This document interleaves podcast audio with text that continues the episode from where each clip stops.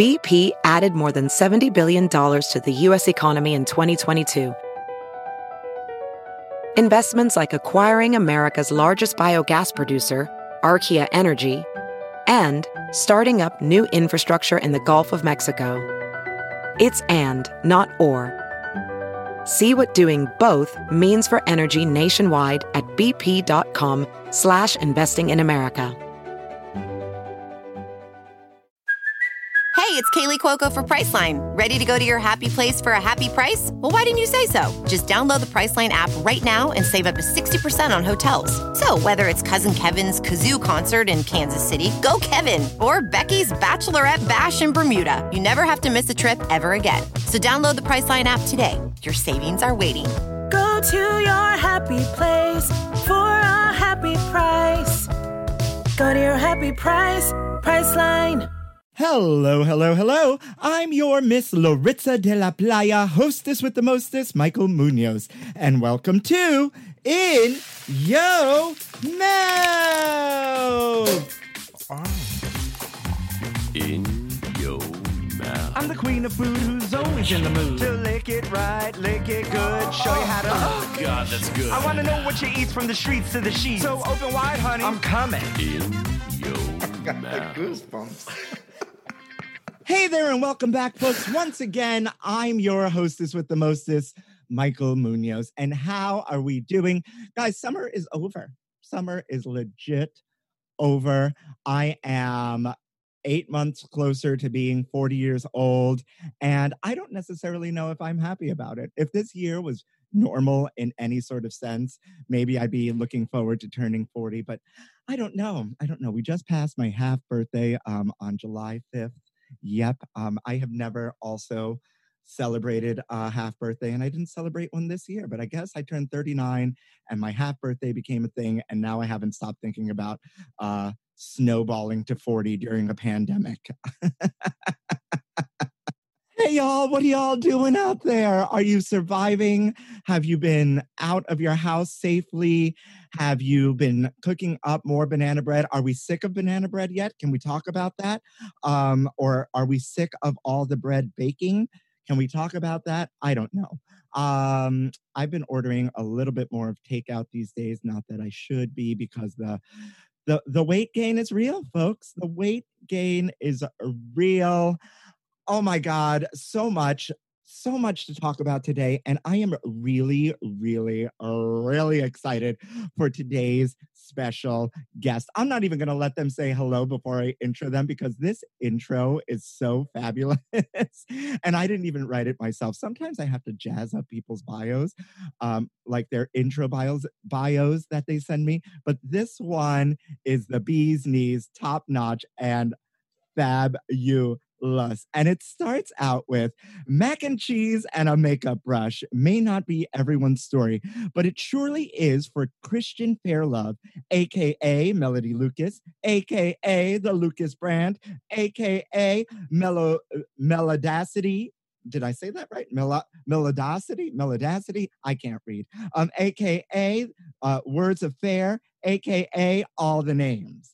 Born in Florida, raised in Atlanta, converted to South Carolina, plunged into New England, only to crash land back in South Carolina. This traveling food queen leaves a mark wherever possible. From the world of banking to the cover of UK's Frock magazine to a semi-finalist, top 80, on Fox's MasterChef. This queen may just have the secret ingredient for living your best life. Please join me in welcoming the one, the only, Melody Lucas, a.k.a. Christian Fairlove. Say hi to the people. hello, people. How are you? First and foremost, out of all the beautiful food celebrities that I am adding to my queer culinary army, this, I have to say, is the best bio yet. And thank you for that. I had fun with it. I had a lot of fun writing it. I obviously. Well, there is so much to unpack.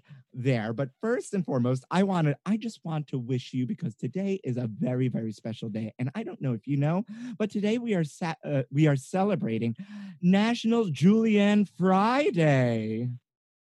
Oh. On a Wednesday. Okay. I can get with that. Right? But why julienne fries as opposed to like steak fries or curly fries or shoestring right. fries? That's a very specific day. Right? Like why do we got to discriminate against the other fries? Curly fries, right, are just as good as julienne fries.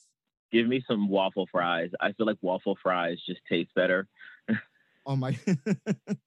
Or like a Lowry seasoned salt or like an Old Bay waffle fry. Yeah, right? Yes, that part. Right? Or am I being very all fries matter right now? And we just need to give. I don't see, it's so hard to respond to that. No. we'll just say it. We'll say all fries. All fries matter. You know what? I don't know. I don't know, but your face alone, you were like, what is happening here? Like, do I say what I'm thinking? Yes, say what you're thinking. So that's why we're here. I want to hear all the thoughts. Oh. Yes, well, we love all fries except sweet potato fries. You don't like a sweet potato fry? Well, sweet potatoes and I have a love-hate relationship anyway, so there's only been one place on record who has had sweet potato fries that I've actually eaten and enjoyed, but everywhere else they're usually people keep sweet potatoes in the same lane as yams with the sugar and brown sugar, and it's sweet but weird. So, but there was this one restaurant that gave me truffle sweet potato fries with Parmesan cheese. Oh no! And it was actually quite delicious. Oh really? So, yeah, I enjoyed it. And they had this special balsamic ketchup. The mixture of all those flavors was insane. Oh, I don't. You know what? I am a big truffle lover. A lover of truffles, and that just doesn't sound good to me, but who knows? Maybe it's delicious. Maybe it was pretty good. Yeah. Okay. All right. You know what? And actually, for their benefit, I think because they use black truffle oil instead of white truffle oil, it wasn't overly truffly. So It wasn't that classic truffle that we're used to from burger places or fry places. It was the black truffle oil instead, so it was less potent, I should say. Yes. You know, when that burger comes out or that truffle dish comes out and the whole restaurant all of a sudden smells like truffles. Yeah, I completely know what you mean there. Well, you know what? Curly fry, waffle fry, julienne fry. You know what? Today is Wednesday and not Friday. We're just going to move right along to this day in gay history. And Christian, did you know that in 2009, President Obama posthumously awards Harvey Milk the Presidential Medal of Freedom on this day? There's a lot of other gay history on this day, but I thought this one was the most positive and uplifting. And I feel like we need uplifting news. Yes, we need uplifting news in the worst way. I knew that President Obama had done that. I just did not know the date in history. So that's good to know. I'm going to have to mark that down. Yeah, you know, like I always say we have to celebrate our voices of the past, right? Because our history is not that, you know, lengthy or not that long ago. It's not, you know, it's not history, although it's history, if that makes sense, you know, and right. Fresh.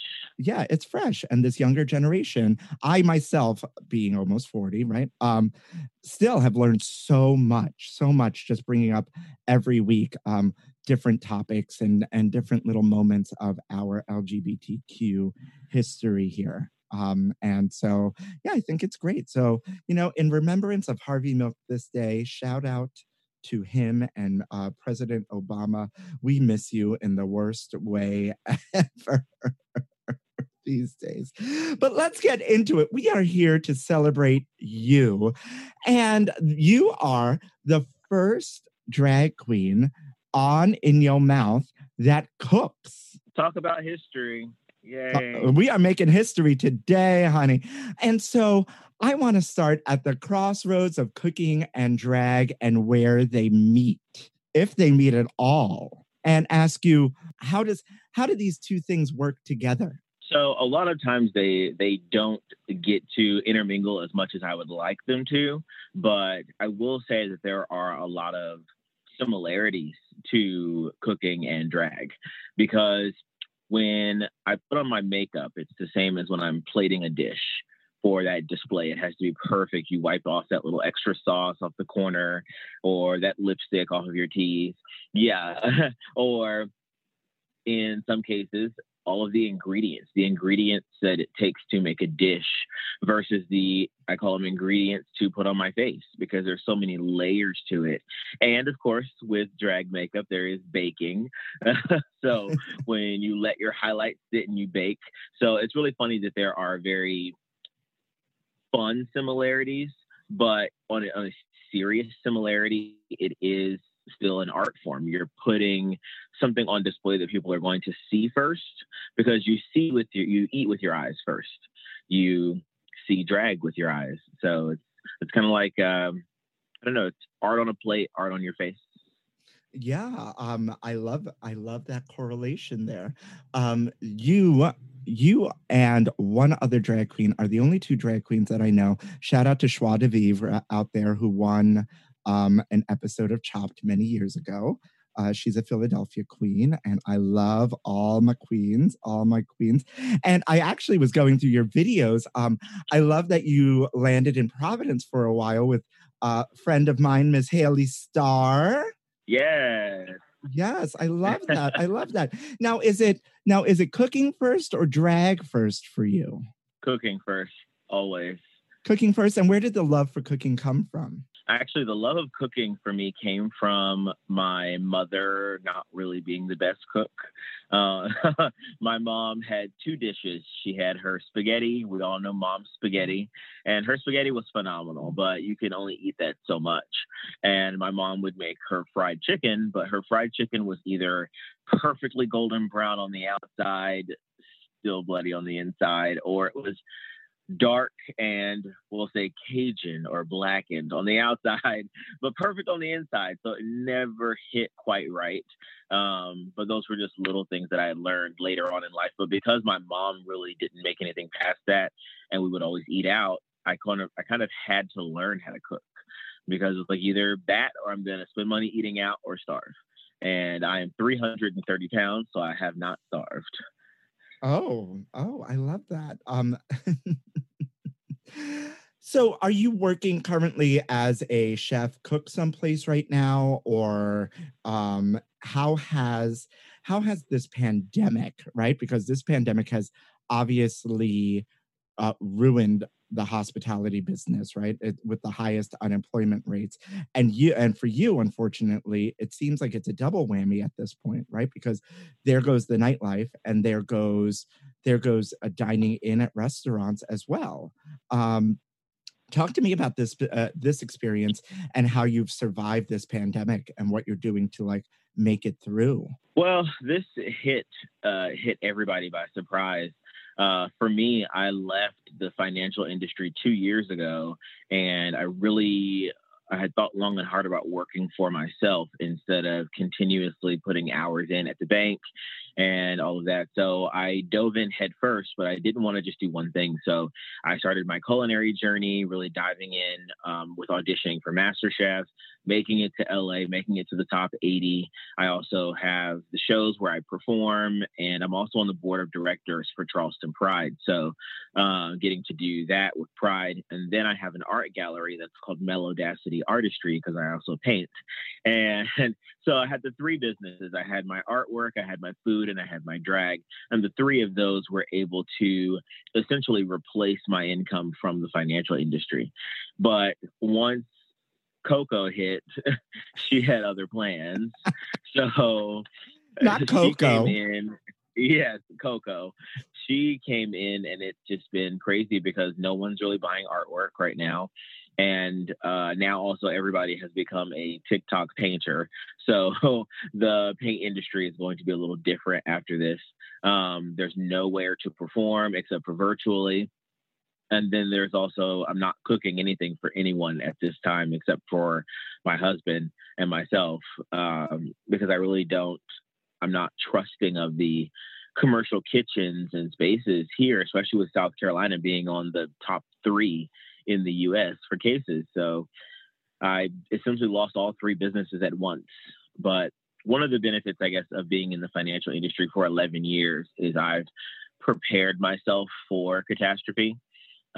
So I've been at the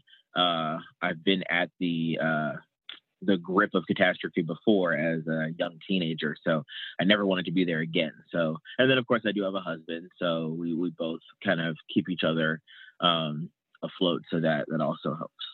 That's really beautiful and actually very interesting. Your journey transitioning from the financial industry into doing all these really amazing things. Wow. And I thought I was busy, Lord. For sure. But that's also really incredible, right? Coming from the financial industry into an industry like drag, which I would assume there's more money going out than coming in, because drag, and really good drag like yours, is not cheap. You know, no drag is cheap. Let's put it out there like that. But like when you're doing the thing and having the things made and like setting your hair and getting that done for you, or however you, I can't even begin to fathom how that all works, you know, but that's not cheap. So having that grounding in the financial business, I'm sure, has been a great help to you. Oh yes, because I tell people I'm a queen on a budget. A lot of times we hear the quotes, good drag ain't cheap and cheap drag ain't good. But I tell people I consider my drag to be cheap drag, because a lot of us are still caught up in the labels and the social media of it all, that will spend $16 for this palette of colors, where the same colors that are heavier pigment and will last longer at the dollar store or at Walgreens or CVS, or even researching things like I've learned how to make my own pigments. So now I make my own pigments and I make my own contour powder. So like little things like that, where I've been able to cut corners and not spend so much, or like taking wigs and having them restored, buying things from Goodwill thrift stores, buying things from consignment shops, finding the cheapest stuff I can find and then making it look extravagant. It really works, because I'd rather not put hundreds of thousands of dollars into drag, because it's more of a hobby for me. I have turned it into a business, but with it being more of a hobby, I'd rather have more enjoyment from it and not really worry about the money side. So if you're spending so much money, then you're only worried about getting that money back. So, and then I guess lastly, working at the bank taught me how to claim all of the costs business-wise, because it costs money for mileage to get to these bars and clubs that are only paying you $50 to $75, and not only gas, but food, hotel rooms, flights, the costumes, makeup, and your time, because your time is money. Yeah, that's incredible. And listen, even I am a huge drag fan. I am born and raised here in New York City.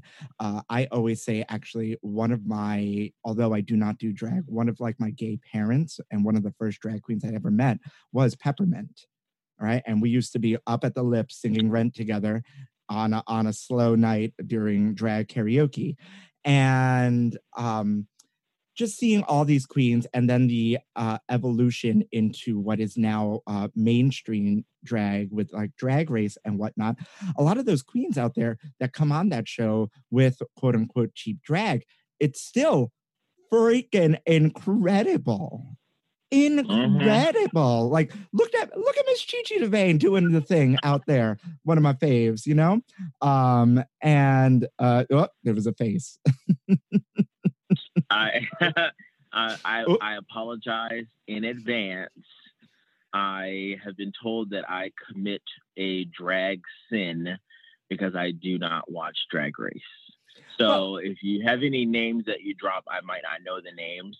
So that's where the face came from, because I didn't know the name. Oh, okay. Well, I mean, I feel like I know a lot of drag queens that don't watch Drag Race for a number of different reasons. And so, I mean, we're not gonna drag race shame you here. like that's not a thing, you know? Like, some people like watching The Handmaid's Tale, some people like watching Drag Race. Like, at the end of the day, who gives a fuck? These days I'm watching America's Next Top Model. I started from the beginning. Yes. Right? So all 25 cycles are on Hulu, and it is so good. They are. It's so good, but a little problematic at the beginning with some of the things said, right? But there was a lot of things said on television that was problematic back in the day. And Janice Dickinson. Where is Janice Dickinson now? She's resting. You know, she's like a vampire in a coffin somewhere. I was gonna say that, but I didn't want to say coffin. I was like, no, because a lot of people are dying right now. So I was like, no, I don't want. Because a lot of celebrities, especially older celebrities, like, okay, keep an eye out. Betty White, we need to watch her. Miss Liza Minnelli. A lot of the older celebrities, it's starting to happen more and more, and we're at that age now where the celebrities we grew up watching, because I'm up there too in age, so the celebrities I grew up watching on TV are now of that age of 80s and 90s, and I don't know how old Janice Dickinson is, though.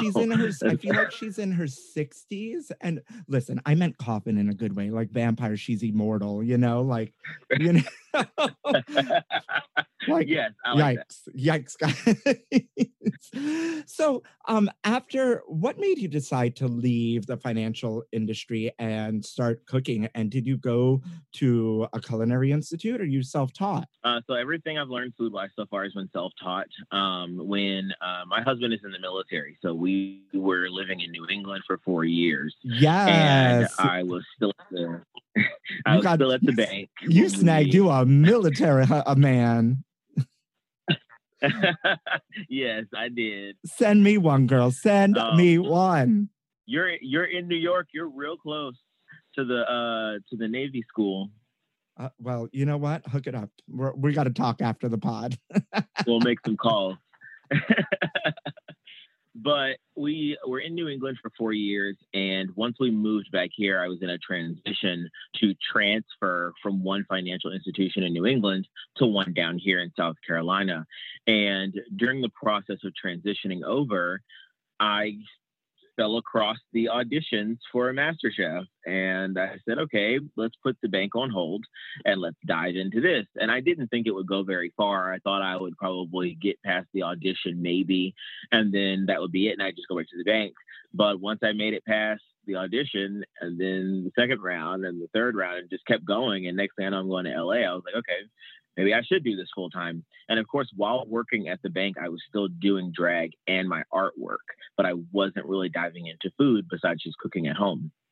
But I just took a chance, and I said, you know what?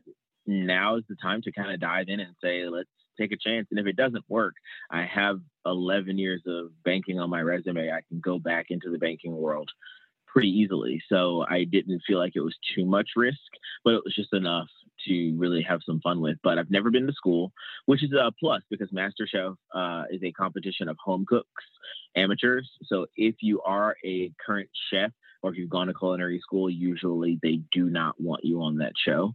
So that it does work to my benefit, thankfully. Yeah, those shows are so weird, aren't they? In the sense of, like, the process they put you through to get there. And like the 40 callbacks, right? Before you actually get to LA, or however many it is. I am also, so Christian and I don't know each other, right? We met via the Instagram, just praising each other and what one and other of us do. And did that make sense? Yeah, sure. You get what I mean. And so I also am self-trained and self-taught and had a long stint with MasterChef many, many years ago where, you know, we got to that final camera interview and the contract signed and this and that and the other. And it's just like the weirdest, like what they call docuseries, AKA reality TV. And getting there is such a weird process, don't you think? Yeah, it is. It was something I had never been through in my life. I went through some of that same process when I auditioned for RuPaul's Drag Race. I lost a Super Bowl bet with my friends, and it was either me pay up $500 or make an actual effort and audition for Drag Race.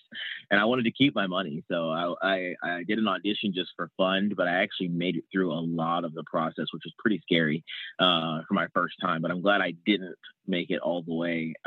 But right after that is when I auditioned for MasterChef.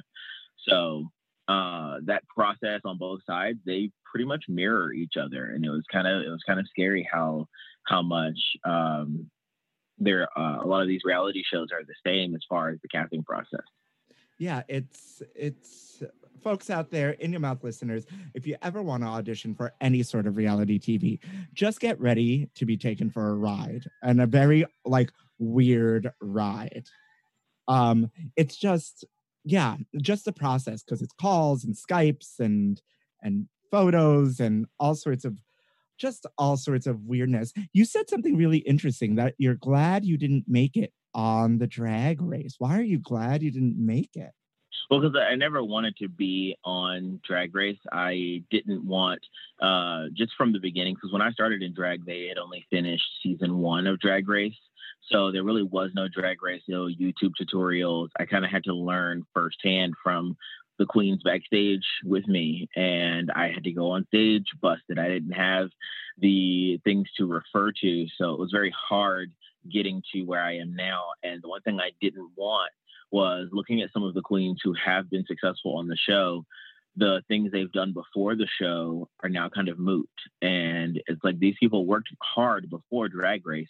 So to have RuPaul's Drag Race before their name, I feel like it's insulting, because they worked hard for that name. And it's almost like negates anything else that they've done, or people associate any of their success after that to that show. And I guess it does make me sort of a hypocrite, because I feel the same way about MasterChef, but I'm okay with that. I'm okay with my food success being associated with MasterChef, because I'm also not a professional chef. I've never been to school, but I consider myself a professional entertainer, and I've done the pageants. I've put in my time and my work and my effort, not to come in and have someone else put their name in front of mine. It's all about that brand and loving your brand that much. But that's just for me. That's not everybody else can think or feel that way. No, I love that ideology. You know what I mean? That that your success is your success without anything else on top of it, but like being proud of what you've accomplished thus far. You know what I mean? Right. I love you. We could do this all afternoon. I find you simply fascinating, really. But you know what? I just want to take a short break here, right? To take you into my favorite part of the pod and the audience's favorite part of the pod, a little something we like to call Food News Update. Food News Update. Food News, honey, you ain't ready, girl. Spill the tea. News Update. Domino's is launching an online film fest, and the winner will score free pizza for a year. Speaking of making films for things, you know. Are you a Domino's gal, or are you a Papa John's gal? I actually was a Pizza Hut fanatic until recently, because they changed their delivery. This is very lazy of me, but they changed their delivery maps. I have 5 Pizza Hut locations, all within 5 miles of my house. And the closest one is only a mile away, and they won't deliver because we're just outside of their map. And I even tweeted them. They replied. I called corporate. I got really upset because I was like, the delivery is a benefit. And I don't want to use DoorDash. I don't need someone else to go to Pizza Hut who delivers and deliver food. So then I have to get in my car, go get it. And they don't have a drive-through. So I have to put on actual attire to be seen in public. And it's sort of the convenience. When I order Chinese takeout, I like the takeout part of it where they deliver it, or the pizza. Papa John's is second though. Domino's is kind of not on my, I'll eat it if it's yes. Well, listen, Papa John's has had a lot of controversy surrounding racism and all sorts of things. So I put the pause on Papa John's, and living in the pizza capital of the world, I rarely eat this kind of fast food pizza. But Domino's has been out there doing the most with delivery people, saving people from domestic violence and having cars that deliver the pizza without anybody in them. Domino's and filling up potholes and doing road repairs. Contributing that. So Domino's seems like they're doing the most and the best. So I feel like I should support them somehow in this. I didn't know any of that. I feel like I need to dig back into some Domino's. I might do that. And this time around, Domino's has created its very own homemade film festival. And submissions are open right now and can be entered until August 21st, right? The winner will receive free pizza for a year, which will be given in the form of $1,560 in Domino's e-gift cards. Second and third place each get $500 and $200 respectively. Isn't that awesome? And all you literally have to do is submit a 60-second homemade video. I would assume eating Domino's or Domino's affected, and then they will use that as a commercial for them, because apparently their last commercial was shot on a phone. Well, talk about production value. I might need to enter that. That sounds like fun. Yeah, and I mean for $1,500, almost $1,600, tax free because it comes in an e-gift card. You know? Listen, I will take some pizza and breadsticks and whatever else they got if they're giving it to me. So shout out to you, Domino's. Yes, Domino's. All right. Teenage ice cream shop employees are getting harassed by anti-maskers. Now, this is just problematic, folks. Can we leave the teenagers alone? I mean, so obviously this doesn't need very much explanations, but apparently ice cream shops have become ground zero for mask debates with troubling regularity and particularly harrowing experience for their young employees. And this is from MunchiesVice.com. The teenage staff at Front Porch in Spring Lake, Michigan were verbally abused by 4 groups of customers who didn't want to wear masks in the store. And the 5th group was so awful that the shop's owner had to call the police. What is wrong with people, Christian? I don't know. It's so weird. I wish I knew what went wrong at what point with this world, because it's something so simple as wearing a mask. But I guess it's just when you tell a child they can't do something, they want to do it. And I guess a lot of people have that childlike mentality. They don't want to be told not to do something. They want the choice.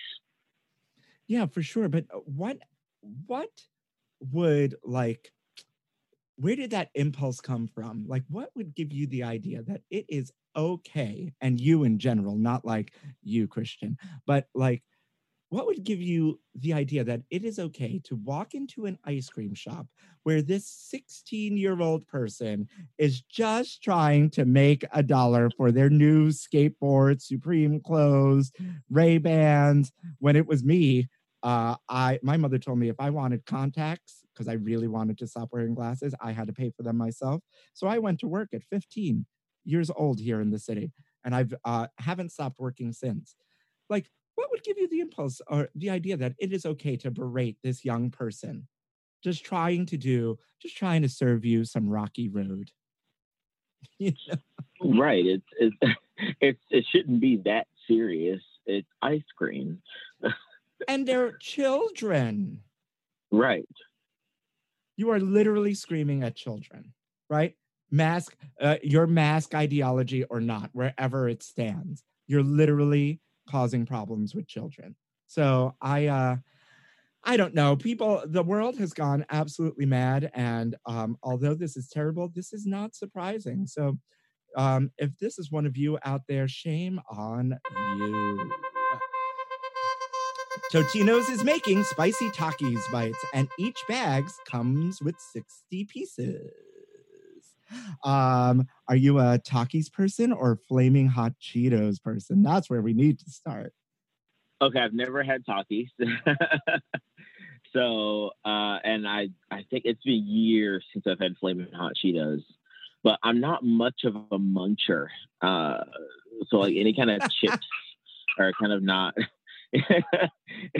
not my go-to. Well, we could take that into very many different places. I am not very much of a muncher, she says. I just saw there has been so many ridiculous food items that have come out this summer from like individual s'mores packets to strawberry Budweiser, strawberry lemonade Budweiser to I can't think of any more right now because there's just been so many. And I just thought this was the funniest thing because I'm not the biggest junk food person. And I know a lot of people in my circle love pizza rolls. And pizza rolls for me are kind of bland, but I'm a big Takis person. I love Takis no matter how much time they make me spend in the bathroom. So... So I am definitely here for some like Takis, like pizza rolls. If I had to snack, like this probably would be my snack of choice. That actually sounds good. Yeah, right? Like it's kind of tasty, right? I don't know. Do you have like guilty pleasure food? Fried chicken. Just literally that'll be a snack. Well. Actually, it's really funny. I love grapes. Like, give me a big bowl of mixed grapes, and I'll put a little bit of water and put them in the freezer for a minute, and get those like ice chips, and then I will just literally snack on grapes for hours. How do you feel about like all these weird grapes that are out now, like the cotton candy grapes or the sour apple grapes or there's a bunch of like different like grape varietals that sound like candy or weird things. How do you feel about these like grapes? So I've heard about them, but luckily none of our stores here have them. So I have not had the opportunity to try them, but it sounds odd. It's almost like when you would go to the jelly bean store and you get all those different flavors of jelly beans. But it sounds odd. Yeah, but you expect it with jelly beans, but not like grapes. Not grapes. No. And favorite fast food fried chicken? Popeyes. Yeah, a couple weeks ago, we had Filipina chef Kate Pelayo on the pod, and we were talking about Jollibee. Have you ever had Jollibee? No. Oh, my God. It's like fast food Filipino fried chicken. So good, right? It's like neck and neck with Popeyes. Well, whether it's Popeyes, Jollibee, cotton candy grapes, or Totino's Taki Fuegos Mini, you know what? I'm not going to discriminate against anybody's snacking habits. And with that, I think this is a perfect way to end Food News Update. Yeah. Oh my God. You know what? That really lifted my spirits today in this second week of August. I don't know about you. A little happy news cycle, right? Besides those assholes yelling at teenagers in the ice cream shop. Wouldn't you agree? My goodness, yes. I feel a lot better. Yeah, I love that. In talking about cooking, do you often cook in drag? Because there's, I saw a couple clips of you saying that like being in drag and cooking isn't like necessarily your preferred way of doing things. But is this something that we can look forward to in the future? So the one thing, I guess, because I'm a huge germaphobe. So as far as sanitation goes, cooking in drag where people are actually eating the food would be a no-no. For entertainment value, yes, I would do that if it's food that people aren't actually going to eat. Because with the hair, the makeup, and glitter and everything that can get into the food, that's not really good. So I keep thinking from a restaurant standpoint, because that's the eventual goal, is to have my own restaurant. I would not bring Melody into the restaurant. I would have to make everything as Christian just to keep people like safe and sanitized and all that. But as far as entertainment value, I really dove into some ideas about cooking in drag. And I'm actually working on some things now that should be up on YouTube shortly. Oh, yeah. Well, I'm going to link all the links out when this podcast drops, and we're going to give them your handles in a little bit. That's really interesting. Like I said, I don't know many drag queens that cooked, and that's why I was so excited that you've combined kind of two loves, or that at least you have two loves that kind of intertwine here and there. Do you have like what's your go-to style of cooking? I would say someone else named my food soulful sophistication. I think that name might be a little too extra, so I might come up with something else. But I love soul food. I love Southern food. I love comfort food, food that makes you feel good. But it doesn't have to look so sloppy. A lot of times we go back to grandma's house and we get that plate of Southern Sunday dinner, and the plate, you can't even see the plate. It's just covered in food. And that doesn't always look good. It tastes really good, and actually it does look good, but it's not what you'd want to see in a cookbook necessarily.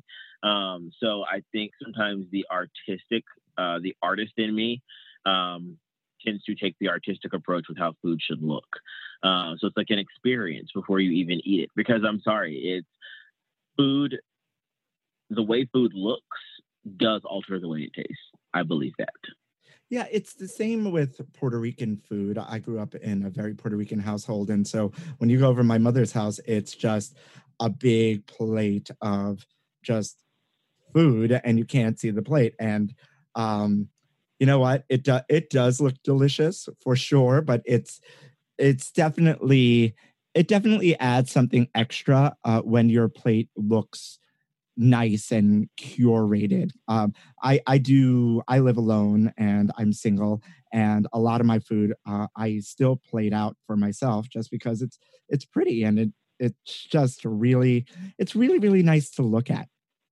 I want to move on to something that I do with all of my what I'm calling my queer culinary army, and talk about coming out really, and your coming out process, because I always say that our stories matter, because our stories are so individual and so different person to person, and we never know who's listening out there. And I was wondering if you would share that with me and what that was like for you. I can definitely share that.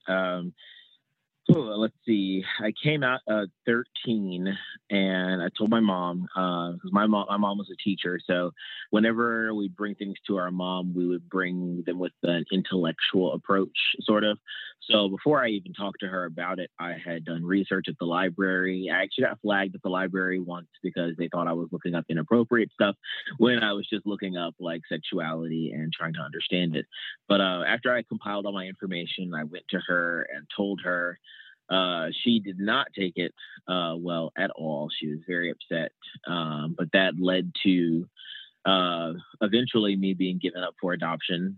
She gave me up for adoption. I also went to one of the de-gayification camps. I went to a church camp, an OTP program. I went to at least 2 mental hospitals and everything to try to rid me of this toxic affliction, so to speak. But eventually, once I got to foster care, that actually allowed me a lot of time to find myself, because most, I'd say 95% of the respite homes that I stayed in, they did not care. They would slide you a little money and say, here, don't get in trouble, stay out of my face. So, but that gave me a lot of chance to learn my independence, and learn who I am and who I wanted to be, without interruption or without boundaries.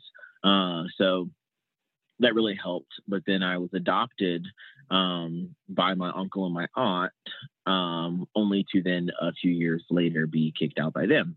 So then I was a homeless teenager at 17 and couldn't go back into the foster care program because I was too old, but couldn't be emancipated because by the time the paperwork went through, I'd be 18.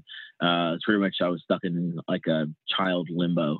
But a lot of the organizations here, like AFA and We Are Family, pitched in and helped, found temporary places for me to stay.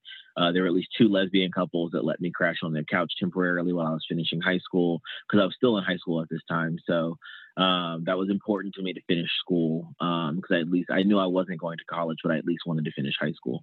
But that eventually led to me graduating high school, still being homeless at the time. But then once I got my job at the bank in 2008, that's when everything sort of turned around and I kind of picked myself up and then created Melody on top of that.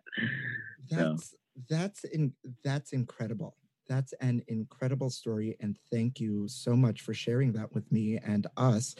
And your spirit, albeit through the screen, is so joyful, you know, and you've come so far and been through so many things. So embodying a bit of joy and having that come through to me just like this is also really, really, really beautiful after living through all of that. So once again, thank you for sharing that with us. It's also really important to hear your story, because I don't think a lot of people out there know that a good percentage of the homeless youth out there in America are LGBTQ youth. And I don't know the numbers off the top of my head, but I talked about that many, many episodes ago. And so that's also important to hear out there. So what an incredible story. What an incredible story. And I can't say thank you enough for sharing that. You know, and where does this joy come from? I am a firm believer in fake it till you make it. I always tell people that they say if you say something out loud or you read something 6 times, you commit it to memory. And that's how your brain works. So I figured that it's the same if you do things. Muscle memory happens. If you smile, even if you can make yourself smile enough, soon it'll become habit. And it feels good to smile. So I always tell people just do it until it's real. That's amazing, and that's great advice. Great advice. Wow. But it kind of stems from, I will say, just especially with this current time, I had a choice.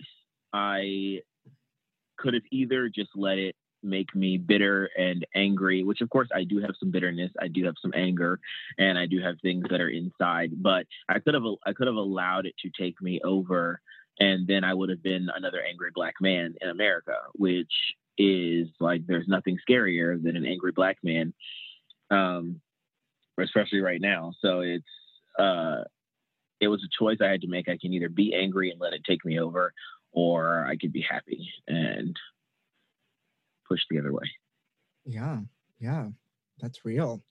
Yeah, wow. I'm still just processing all of that, and like, what an incredible journey you've had, and it's really, really incredible. I want to thank you so much for giving of your time here to me today. I know you're very, very busy, albeit quarantined with everything. It really means a lot to me for you to share your story with me, your journey with me, for my listeners as well, because albeit that I do this to put it out there, and like I said, I want to embrace all my queer culinary brothers, sisters, and everyone in between. it's important to me too. I learn, I grow, I absorb as well. And it's just these beautiful moments are what have kept me going through this time of pandemic. So thank you again. And thank you for giving me and us your time today. Well, I have to thank you because you are giving a platform for people to use their voices and to speak up and literally use their voice, because right now we're in a world of all these videos. And of course, we love social media. We love TikTok. We love Instagram, Facebook, all that. But right now people get to just listen, and voices really do have power, and you're giving people that power by using this platform, and it's appreciated very much. Thank you. And it was the goal of this podcast to give a platform to voices in the LGBTQ community and our allies, right? That are through a food lens, you know, because we're tangible people. You know, we are tangible. You and I didn't know each other, right? We found each other, right? Had a moment on Instagram, and now here we are. But we're tangible people, and it makes it. I feel like it makes it a little bit more real than somebody out there, right? That's of celebrity status that like you can't really, you feel like you can't really access that, you know? This is accessible. Yeah. This is accessible to whomever's listening out there, no matter who you are, right? Gay, straight, or, you know, queer, trans, non-binary, right? It's this, we are accessible, and our stories matter. For sure. Well, you know what? This is great. Yeah. This has been such a great episode, and I love it. I'm still reeling and in my feelings all of a sudden. Let the kids know where they can find you, and I'm obviously going to link it out. You can actually, the easiest way to find me is if you go to melodylucas.com. melodylucas.com. And on the front page, it has a link to my Facebook, my Instagram, my Twitter, and everything. But everything is either Melody Lucas or The Lucas Brand. So Instagram, The Lucas Brand, Twitter, The Lucas Brand. I always forget that it's not just Melody. I also have my food page on Instagram at Christian Fairlove. And folks, let me tell you out there, the drag is as good as the food, or the food page is as good as the drag. So you're going to want to follow both. And y'all heard it here first, maybe second. You know?